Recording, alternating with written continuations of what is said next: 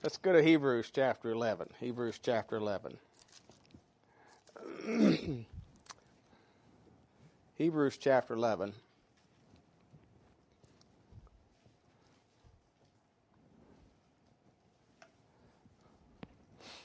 Tonight I'm just going to be looking at why we use the King James Bible.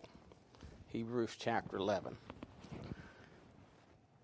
Verse 1 Now faith is the substance of things hoped for, the evidence of things not seen.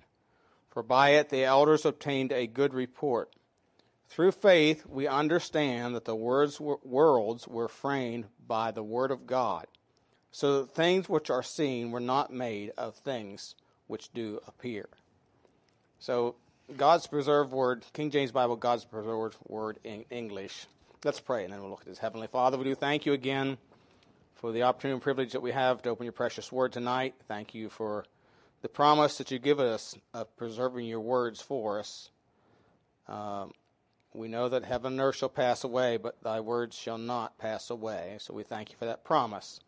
We pray that you would encourage our hearts tonight as we consider this subject. This is why we hold to the King James Bible in English. Pray that you give wisdom and understanding, clarity. We pray in Jesus' name. Amen. As we think about the Bible version issue, of course, there's a multiplicity of versions. Of course, we're talking about the English language. Of course, in some of the other foreign languages, the Spanish, there's several translations. Uh, as we know from Brother Chapman in Lithuania, there are I think, four, maybe four translations, none of them reliable. But, uh, but we're talking tonight about the English and uh, why we hold to the King James Bible, why we believe it's God's preserved words in English. As anything in Scripture or spiritual, it is a matter of faith. It's a matter of faith. Although there is evidence, much evidence there's truth. And of course, the Bible tells us here through faith is faith is the substance of things hoped for, the evidence of things not seen. Uh, verse 3 says, Through faith we understand the worlds were framed by the word of God, so that things which are seen were not made of things which do appear. You know, the interesting thing is the Bible starts out in Genesis 1 1, in the beginning God created the heavens and the earth. Now, it doesn't try and give you any argument as to why you need to believe in God. It just makes a statement that in the beginning, God. Of course, he's kind of it's kind of like taking it for granted that you do believe in God. That I mean, from the things which, again, the things that you see uh, give evidence, are evidence that there is a God. In fact, Romans 1 uh, tells us that. Romans chapter 1 says in verse 20, For the invisible things of him from the creation of the world are clearly seen, being understood by the things that are made, even as eternal power and Godhead, so that they are without excuse. So, though we accept it by faith, faith exa- uh, um, examines or investigates the word I have exa- investigates evidence or the testimony and comes to logical conclusions. You know, you examine or investigate the evidence and, and you will come to a logical conclusion that there is a God. Uh, of course, creation. You know, he says there that we understand by the things that are made, even his eternal power and Godhead, so that we are without excuse. Psalm 19, the heavens declare the glory of God. The, the, the, uh, the heavens declare the glory of the, the God. The firmament showeth his handiwork. Day under day uttereth speech, and night under night show, so knowledge. There is no speech nor language where the voice is not heard. So we accept the Genesis account of creation, though no one observed it, none of us or no man observed it, by the things that we see, uh, by the things that are made. You know, nothing makes itself, nothing creates itself. Every creation has creator. Every design, a designer. Somebody put this together. Jacqueline did. You know, somebody somebody put this together. Somebody designed it, and then it was it was made. Uh, every piece of art has an artist. You know, that stuff just on those windows just didn't appear or show up or you know, I know some art today looks like that, like, you know, a kid just threw stuff and, you know, um, but it's, it's art without order. By the way, that shows you the spirit of the artists. It speaks of chaos. Modern art speaks of chaos. Look at our world. It's chaotic. And people have all these emotional problems and they express themselves by their art. Their lives are without order. No, but every piece of art has an artist, and all order has an orderer. Things don't get put in order unless somebody puts them that way. And so faith investigates the evidence. And so one of the things we need to do as we think about the Word of God is examine the evidence. What does God say about His own words? Well, in the beginning of the Bible, in the middle of the Bible, and in the end of the Bible, God speaks of preservation of his words in Deuteronomy chapter 8 and verse 3.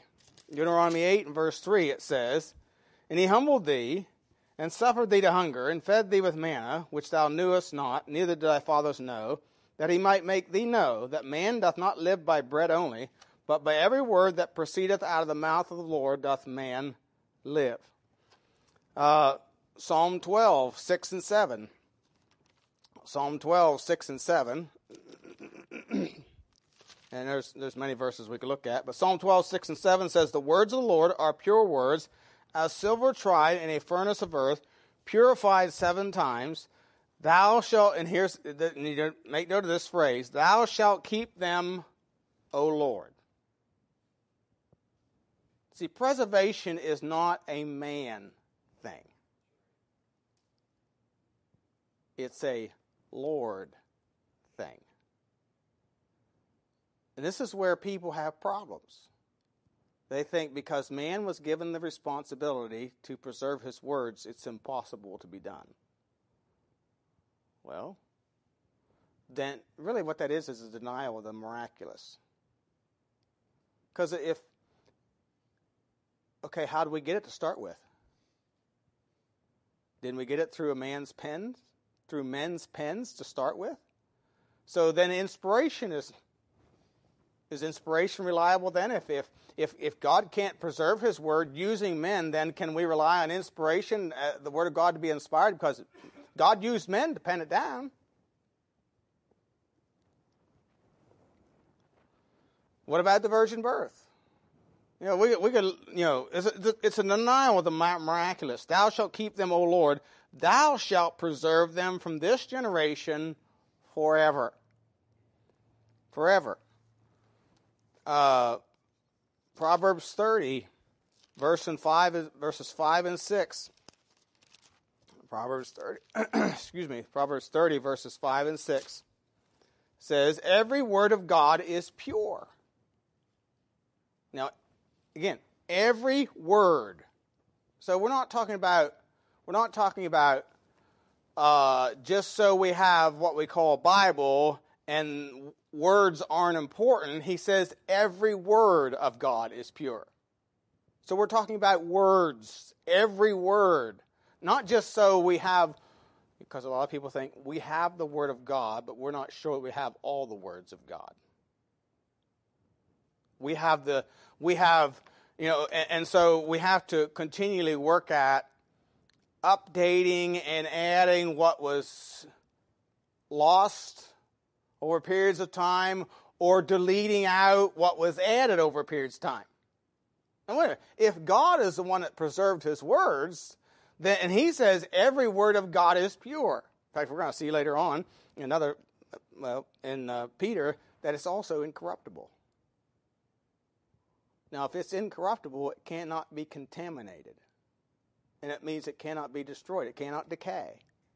So every word of God is pure. He's a shield unto them that put their trust in him. Add thou not unto his words, lest he reprove thee, and thou be found a liar. So God gives a very strong warning to those who would add to. And we'll see in Revelation chapter 22, not only does he give a strong warning to those that would add to, but he also gives a strong warning to those who would take away.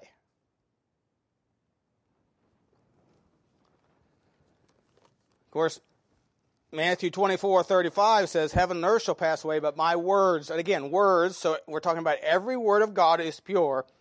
My words shall not pass away. So it is preserved. God promised to preserve it forever. Uh, this is a promise that God made, not, you know, it was not something that man does. It was a promise from God. Uh, it's also incorruptible, just like the blood of Christ. 1 Peter 1, verse 18 and 19, 18 through 25, actually. 1 Peter 1, 18 through 25, it says, For as much as you know that you were not redeemed with corruptible things, as silver and gold, from vain conversation received by tradition from your fathers, but with the precious blood of Christ, as of a lamb without blemish and without spot, who verily was foreordained before the foundation of the world, but was manifest in these last times for you, who by him do believe in God that raised him up from the dead, gave him glory that your faith and hope might be in God, seeing ye have purified your souls in obeying the truth through the Spirit unto unfeigned love of the brethren, see ye love one another with pure heart fervently, being born again, not of corruptible seed, but of incorruptible, by the word of God which liveth and abideth forever. For all flesh is as grass, and all the glory of man as the flower of grass. The grass withereth, the flower thereof falleth away, but the word of the Lord endureth forever. And this is the word which by the gospel is preached unto you. So there's two things here. He talks about being incorruptible. One is the blood of Christ. And we believe that, you know, that Jesus took his blood and sprinkled on the mercy seat in heaven and it's still there. Hebrews, actually, Hebrews chapter 12 tells us that. That there's seven things that are talk, spoken there in that chapter that are in heaven. One of them is the blood of sprinkling. On the mercy seat in heaven.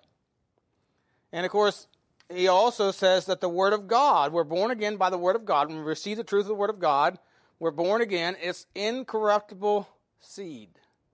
It's compared to it's called incorruptible seed. Uh, in other words, it will not change. It will not. It's not susceptible to corruption. Now, they have tried. This is what all the modern versions are about: trying to corrupt the Word of God.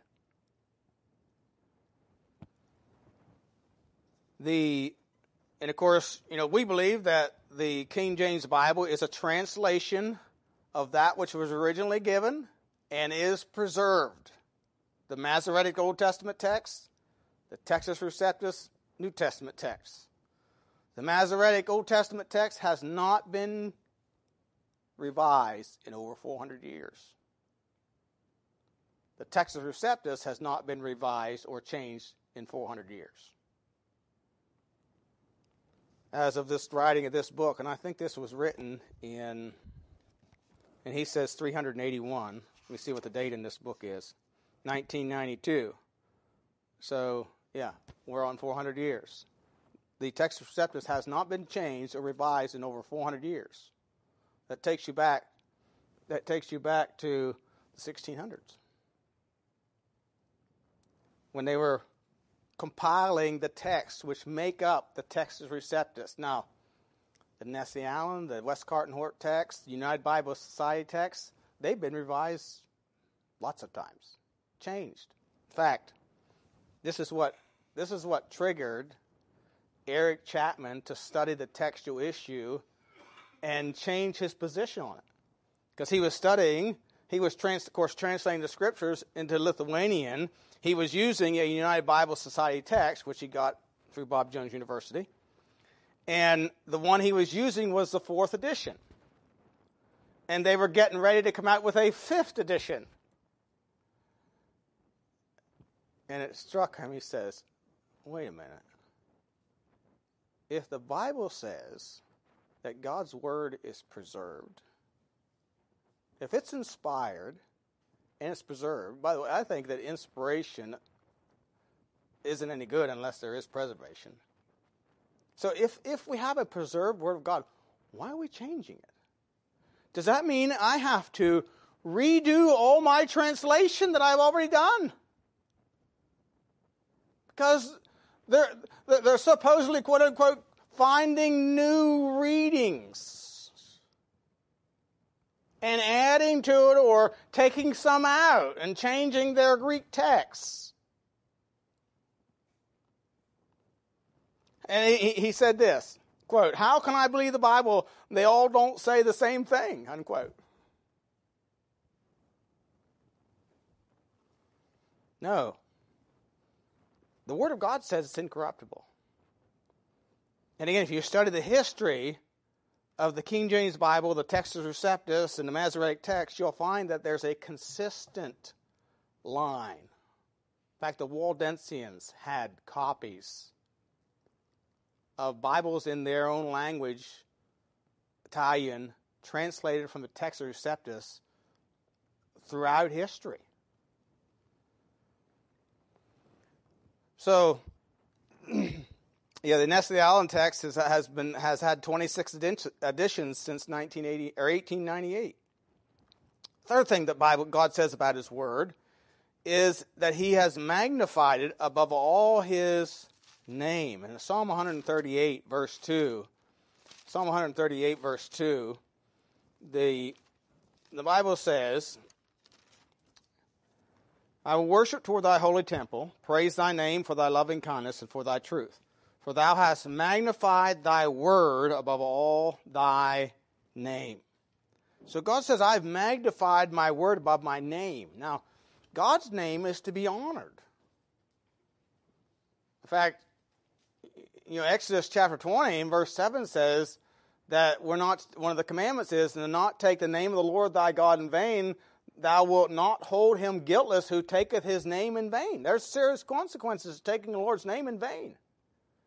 In the wilderness, there was a man that, that took the Lord's name in vain, and they brought him unto Moses to see what should be done with him. And Moses inquired of the Lord, and the Lord said, Stone him. Stone him. It was a serious offense to take the Lord's name in vain. And God said, I've magnified my word above my name. You see, it's a serious offense to be messing around and tampering with the Word of God. Of course, Revelation 22 bears this out. He says, if you take away from the words of this book, I'm going to take away your part out of the book of life. I really believe that means that they are lost. Speaking of a lost person.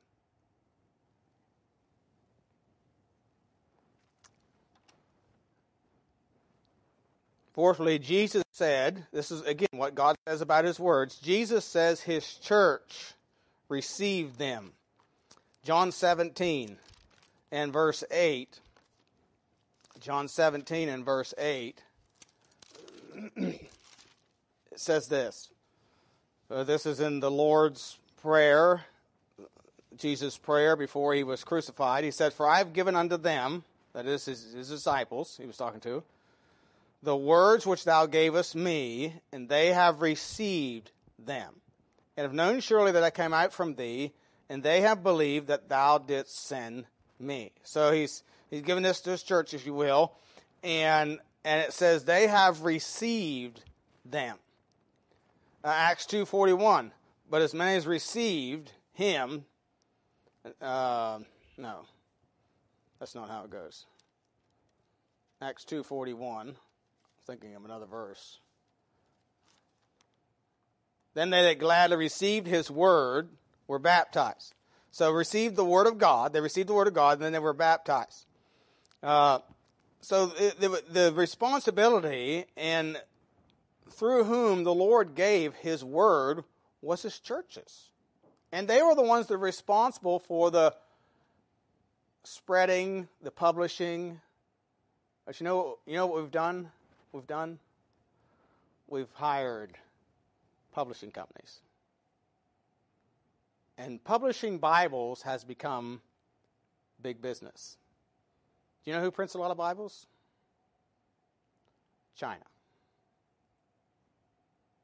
Now, why would a communist country print Bibles? Money. Money. It's money. I mean, the King James Bible, I don't know if it still is, was the number one bestseller for years, for years and years and years. So why wouldn't a publishing company want to make money? So that's what they did. And that's what they're in the business for. And of course, that's why they print all these new versions, because there's money. It's about money. No. You know, I appreciate churches that, getting, they're getting, that have gotten involved in and that have throughout centuries that have that have published, translated and published the Word of God. It's the responsibility of the church is to keep His Word. Uh,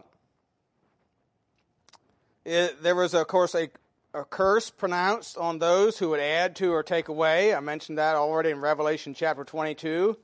And, and again, this is a serious matter. It shows you that, that God has magnified His word above all His name. Revelation 22, verse 18 For I testify unto every man that heareth the words of the prophecy of this book. If any man shall add unto these things, God shall add unto him the plagues that are written in this book. If any man shall take away from the words of the book of this prophecy, God shall take away his part out of the book of life, out of the holy city, and from things which are written in this book. Now, so, you know, you think about these two verses.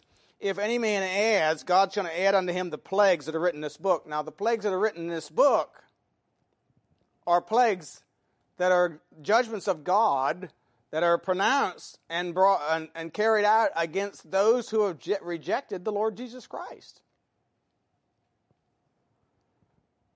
And your part in the book of life is your name. Is your name written there?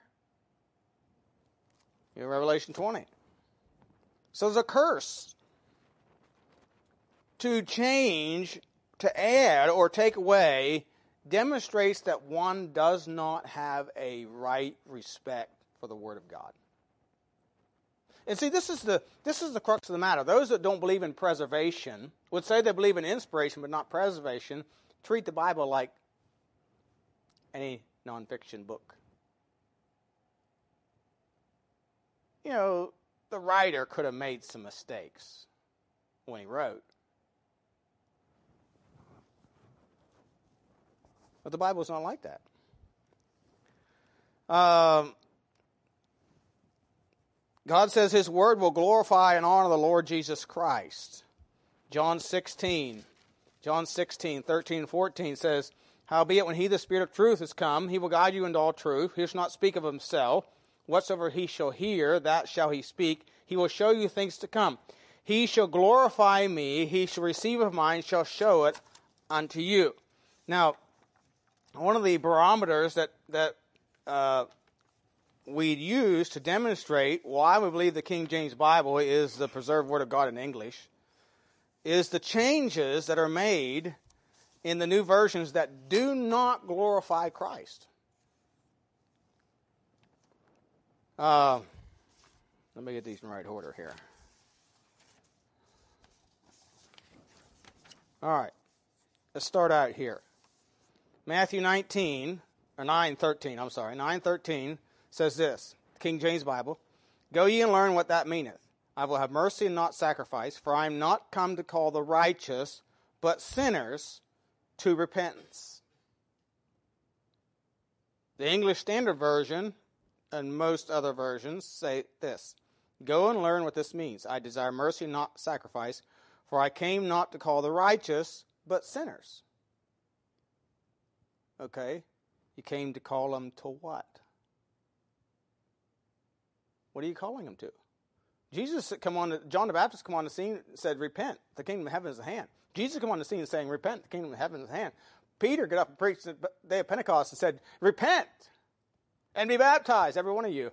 And these sinners just need to, I don't know.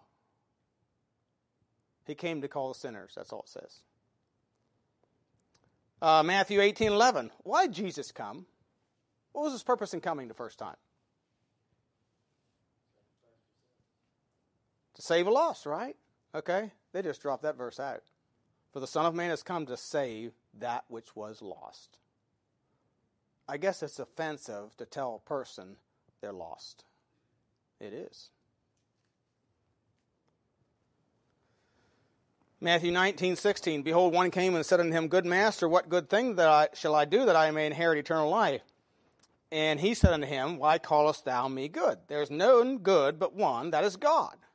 But if thou wilt enter into life, keep the commandments. Okay? English Standard Version says, quote, Behold, a man came unto him saying, Teacher, teacher, what good deed must I do to have eternal life? He said unto him, Why do you ask me about what is good?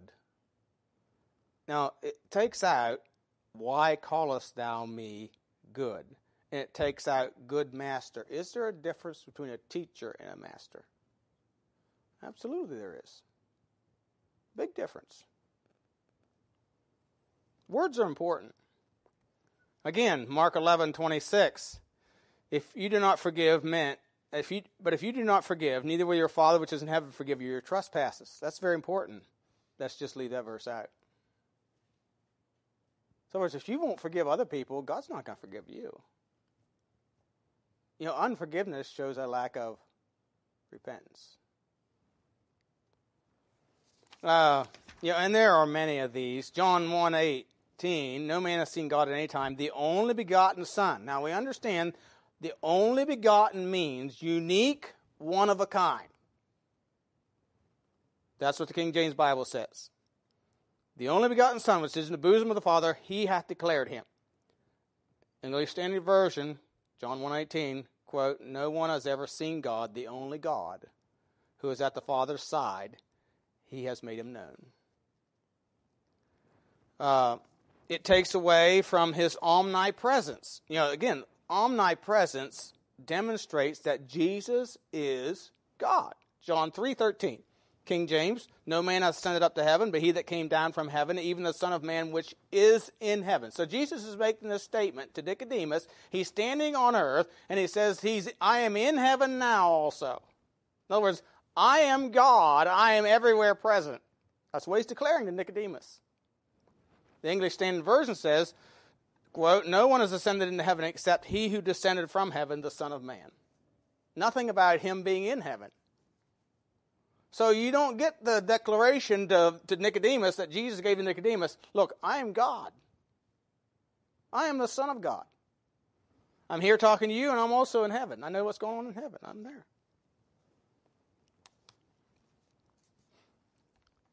Uh, John 4, 42. He said unto the woman, Now we believe, not because of thy saying, for we have heard him ourselves. We know that this is indeed the Christ, the Savior of the world. Again, the name Christ means anointed one or chosen one. It sets him apart. John, uh, again, English Standard Version says this. They said to the young woman, It's no longer because of what you said that we believe. We have heard for ourselves. We know that this is indeed the Savior of the world. So it takes out Christ. So again, the King James gives you distinctively clear who the person of Christ is. And we understand, and you know, this is, this is easy believism here. Um, and, and there's other places like this. Uh, for example, John 6, 47. Verily, verily, I say unto you, he that believeth on me hath everlasting life. That was Jesus speaking. In English Standard Version, quote, Truly, truly, I say unto you, Whosoever believes has eternal life. Believes what? You know, I have many people tell me they have lots of, they have faith. Faith in what? You got a faith that the sun's going to come up in the morning? You got faith that you're going to make it to work tomorrow? You got faith, you know, that, uh, that, uh, by, you know, whatever. But no, believes in me. Faith in Gandhi or Mary or whoever.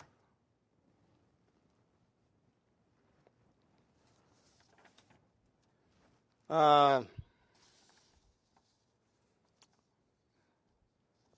Acts 8:37 Philip said, "If thou believest with all thine heart thou mayest." And he answered and said, "I believe that Jesus Christ is the Son of God."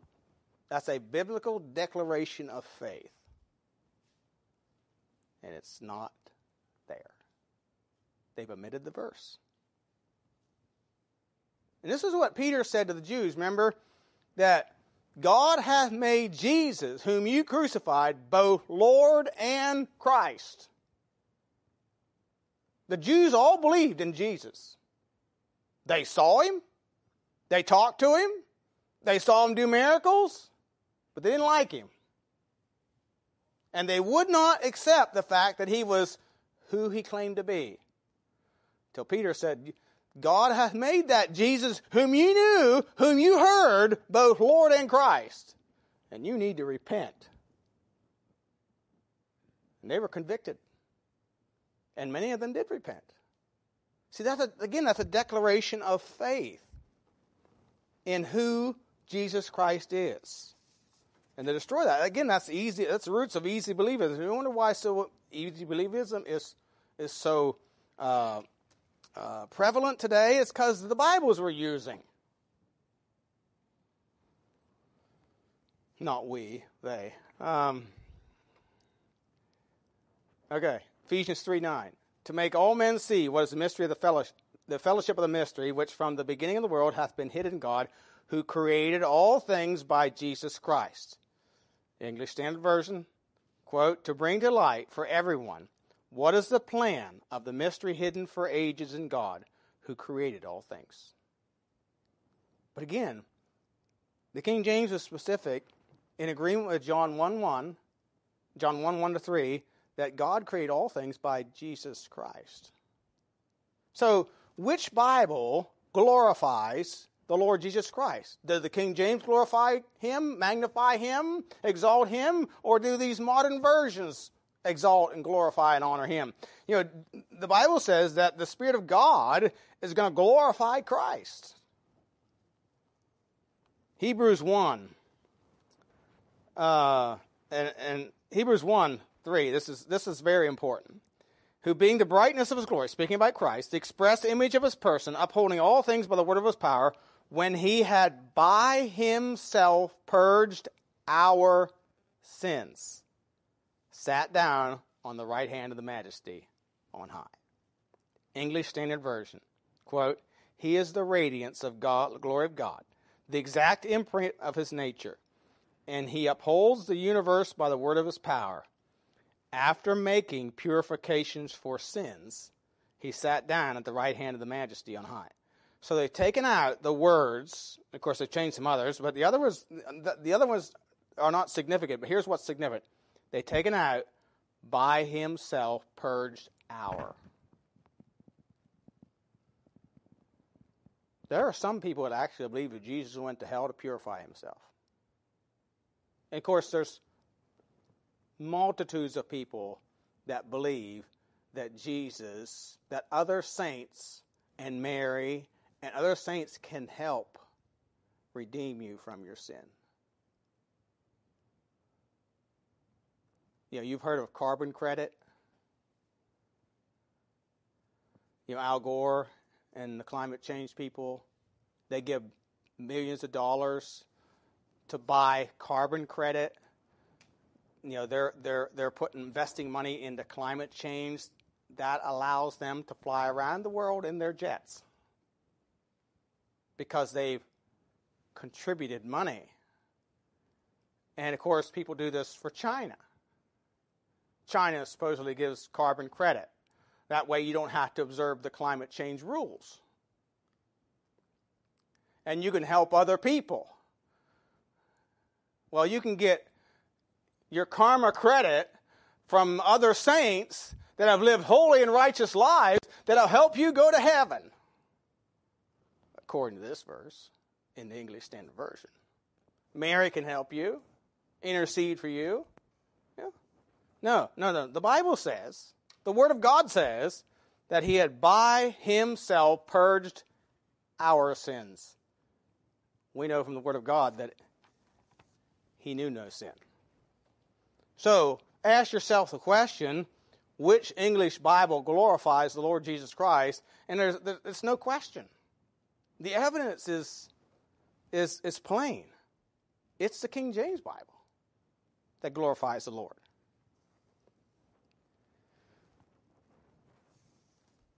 Of course, God said His word would decide. His, I'm sorry, His churches are to decide what truth is. Again, John 17, 8 says, For I have given unto them the words in which thou gavest me, and they have received them. 1 Timothy 3.15 says, the church is the pillar and ground of the church, the truth. And the churches throughout history, down through history, all the all the uh, biblical churches have always used the Masoretic King or and Textus Receptus and translated it into their languages from those texts, from which we get our King James Bible. Say what they're using. You know, the, the, the, the Waldensians throughout the centuries used the, the, would use what was equivalent to the King James Bible in their own languages. And of course, when the Reformation came about and they began to translate the Bible, they used the same text. Uh, D.A. Waite says in his book, Defending the King James Bible, he says uh, on page 40, this text recept, quote, this Textus Receptus that underlines the King James Bible New Testament was basically Beza's fifth edition of 1598. Um, I'll read all this to take its time. Uh, skip part of it, and then it says again, it is a text that hasn't changed. It hasn't had a revision in the last 381 years. So this this book's over 20 years old. I don't believe it needs any revising. It is called the traditional text, traditional received text, or the Byzantine text, or the Syrian text, or the Textus Receptus. It is the best and the only foundation, as far as I can see, to use to translate the New Testament from the Greek language into English or any language. This is a text I want to talk about, the received text, which has been handed down from generation to generation by the church. It's been accepted by the churches. As mentioned before, there are two reasons why we believe the re- received text is superior. It has been accepted by the church. It is traditional. It's been handed down by the people who knew what they were talking about. Secondly, it has been, it has been attested by the evidence. There is evidence that this is a superior text. We don't have to take it only by faith. There is strong evidence to indicate that this is a text that should be used and that it is historic. Unquote. Uh,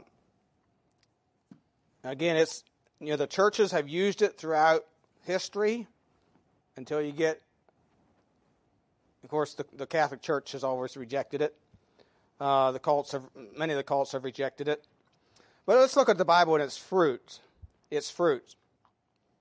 You know, the King James Bible, and of course the the from which it was translated, those texts have produced revi- revivals, missions, so on and so forth.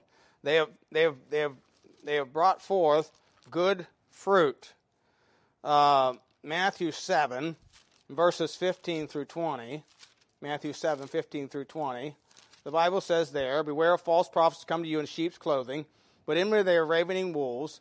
You shall know them by their fruits. Do men gather grapes of thorns or figs of thistles? Even so, every good tree bringeth forth good fruit, but a corrupt tree bringeth forth evil fruit. A good tree cannot bring forth evil fruit, neither can a corrupt tree bring forth good fruit. And every tree that bringeth not forth good fruit is hewn down and cast into the fire. Wherefore, by their fruits ye shall know them. As I said, and, and, and you know, the, the, the fruit of the King James Bible has, it has produced faith, revivals, missions, etc.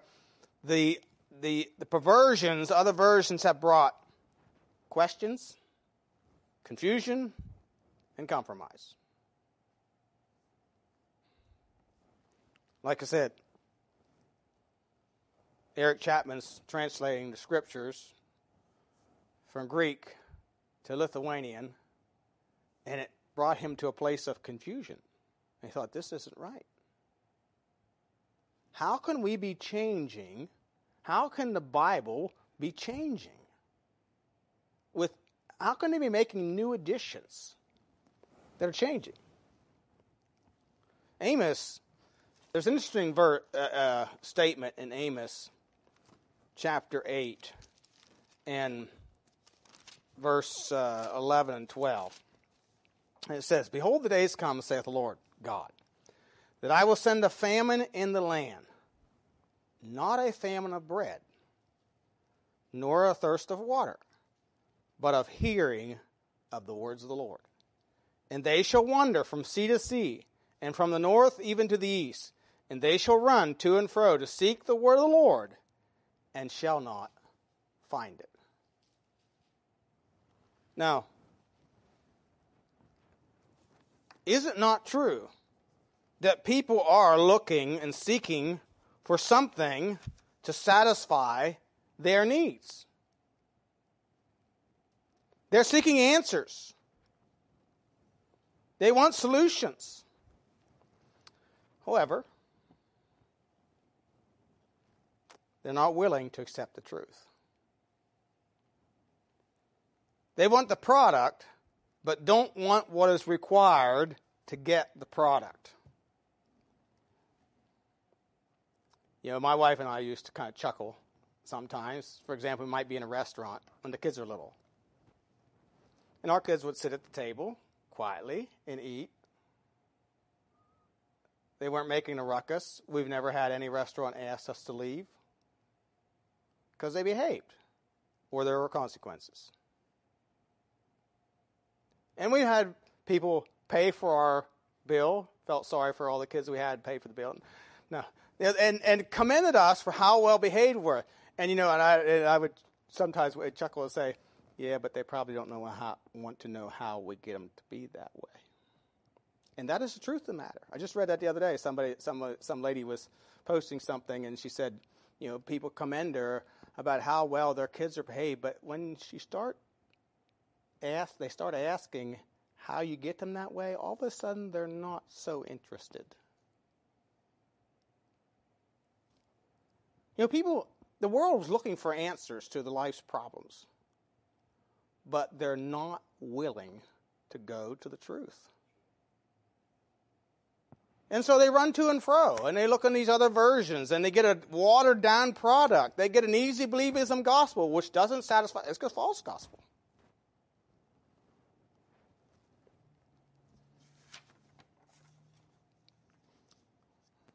And then finally, we are to, as Christians, we are to reject the counsel of unbelievers and apostates.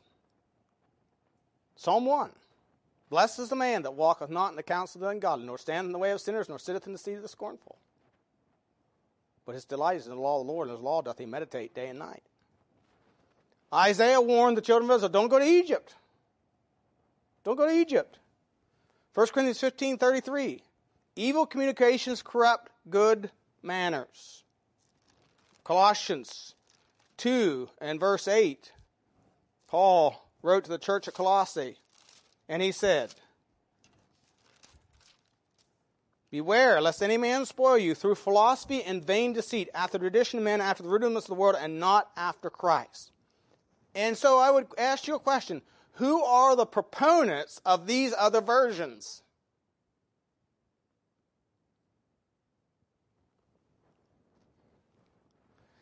Well, now they aren't the origin, but they're the modern day origin is two guys by the name of Westcott and Hort. They were ordained priests in the Anglican Church, quote unquote.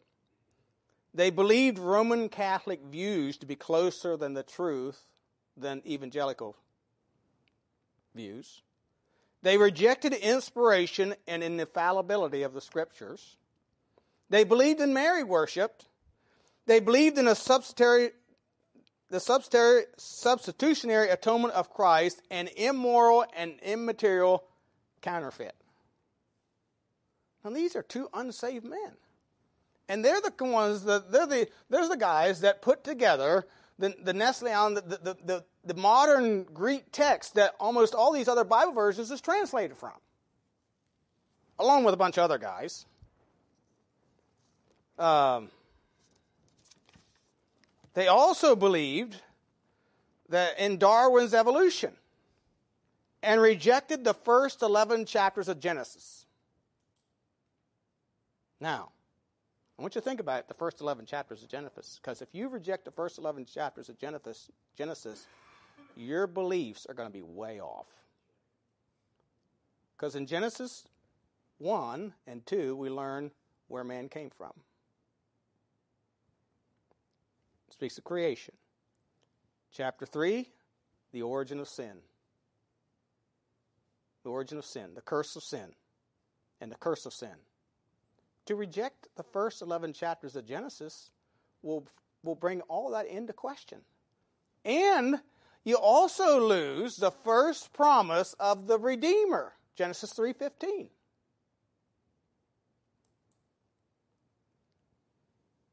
You have the worldwide flood, God's judgment upon wicked men. Something easy believism likes to avoid. You have the origin of the nations, the established distinction of godly line of people and an ungodly line of people. And of course, the judgment of God. So, all of that, those first 11 chapters of Genesis are vital to understanding New Testament doctrine. Because to throw those out, where's the origin of sin? Do you ever wonder why people don't want to accept the fact that they're sinners today? Or become resentful and angry and blame God for their for their for sin? Because they have no foundation as to the origin of sin. It's not God that brought sin into the world. See, these are this is the two guys that were instrumental in bringing about the the false the corrupt manuscripts that most modern versions are translated from. You have another guy, Bruce Metzger, who worked on these things. He believed Jonah to be a myth. He believed the Old Testament to be a mixture of myth and truth. Then you had Virginia Mollenkott, who was on the committee, translating committee for the NIV, and she was a lesbian. And then you have a guy by the name of Dr. Martin Woudstra, he was one of the translators for the NIV. He, blamed, he believed that Romans 1 does not fit the case of a sincere homosexual Christian. And there's not certainty of it, but mo- many believe that he was a closet homosexual. Now, why are Christians taking the counsel of these kind of people as to what Bible they should use. Because the Bible says we're not to take the counsel of the ungodly. And yet they do. Of course, you know, one of the things that will be thrown at you is, well, your King James Bible has been revised. I mean, I had a guy say to me, do you ever, do you ever do you ever see a King James 11? You can't even read it. I asked, um, what was that guy? Joel Smith one time. Was that one of, he had a huge Bible collection worth million dollars or something. Old Bibles, and he had pages of six copies of 1611 you could purchase. And I said that to him one time. I said, "What's your answer to somebody says says this? You know, you can't, you ever see a 1611? You can't read it anyway. He said, Come here. He took me over and showed me a, a page of a 1611. He said, Now look at that. Can you read it? I said, Yeah, I can read it. It's a little difficult, but I can read it. You know, the lettering design were different, shapes of letters were different. There have been revisions. Now, are, there's been 421 changes that's five one hundredths of a percent of the Bible total since 1611 of the King James Bible. What are those changes? Well, for example, towards has been changed to toward 14 times. Now, does that change anything? Burnt has been changed to burned 31 times. Amongst. Do any of you use the word amongst? No, you say among, right? Well, amongst has been changed to among 36 times. Lift has been changed to lifted 51 times. And you has been changed to ye, which identifies it as plural, because you could be singular or plural. It's been changed to ye 82 times.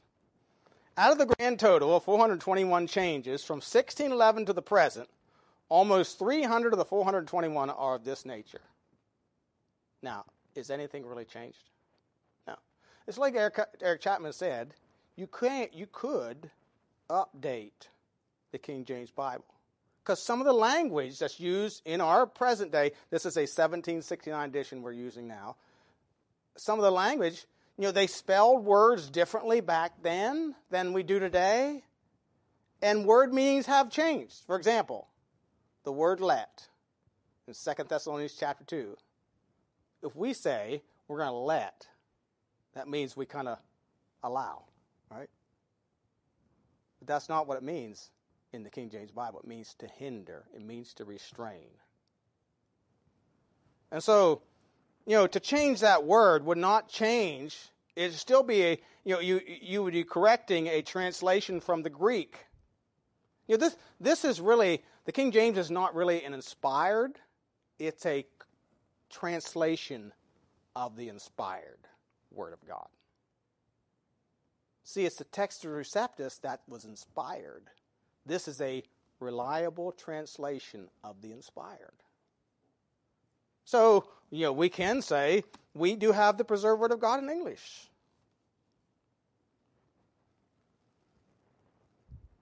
And so, you know, the the the Westcott and the, the Westcott and Hort text, there's two of them, they disagree in 100,000 different places. Disagree.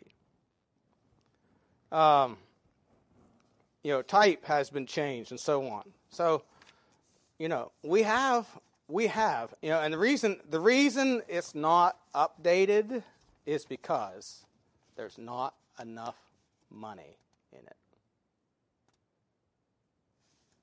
Because it wouldn't be much different than what we have. There'd be some word changes which would uh, update the meanings of the words that we have now, like the word let. Uh, but and there might be some spelling changes, but it would be so minor that you could hardly know it. And so um, that's why we hold the King James Bible. It glorifies our Lord Jesus Christ. It is God's preserved word for us in English. And we need to magnify His Word above all His name. Let's pray. Heavenly Father, we do thank you again, for the time in your Word tonight. Thank you for the simplicity and the evidence that we see in the Scriptures concerning itself. And I pray that you would help us just to be faithful until our Lord comes to preserve and keep your Word as it was given. We pray in Jesus' name.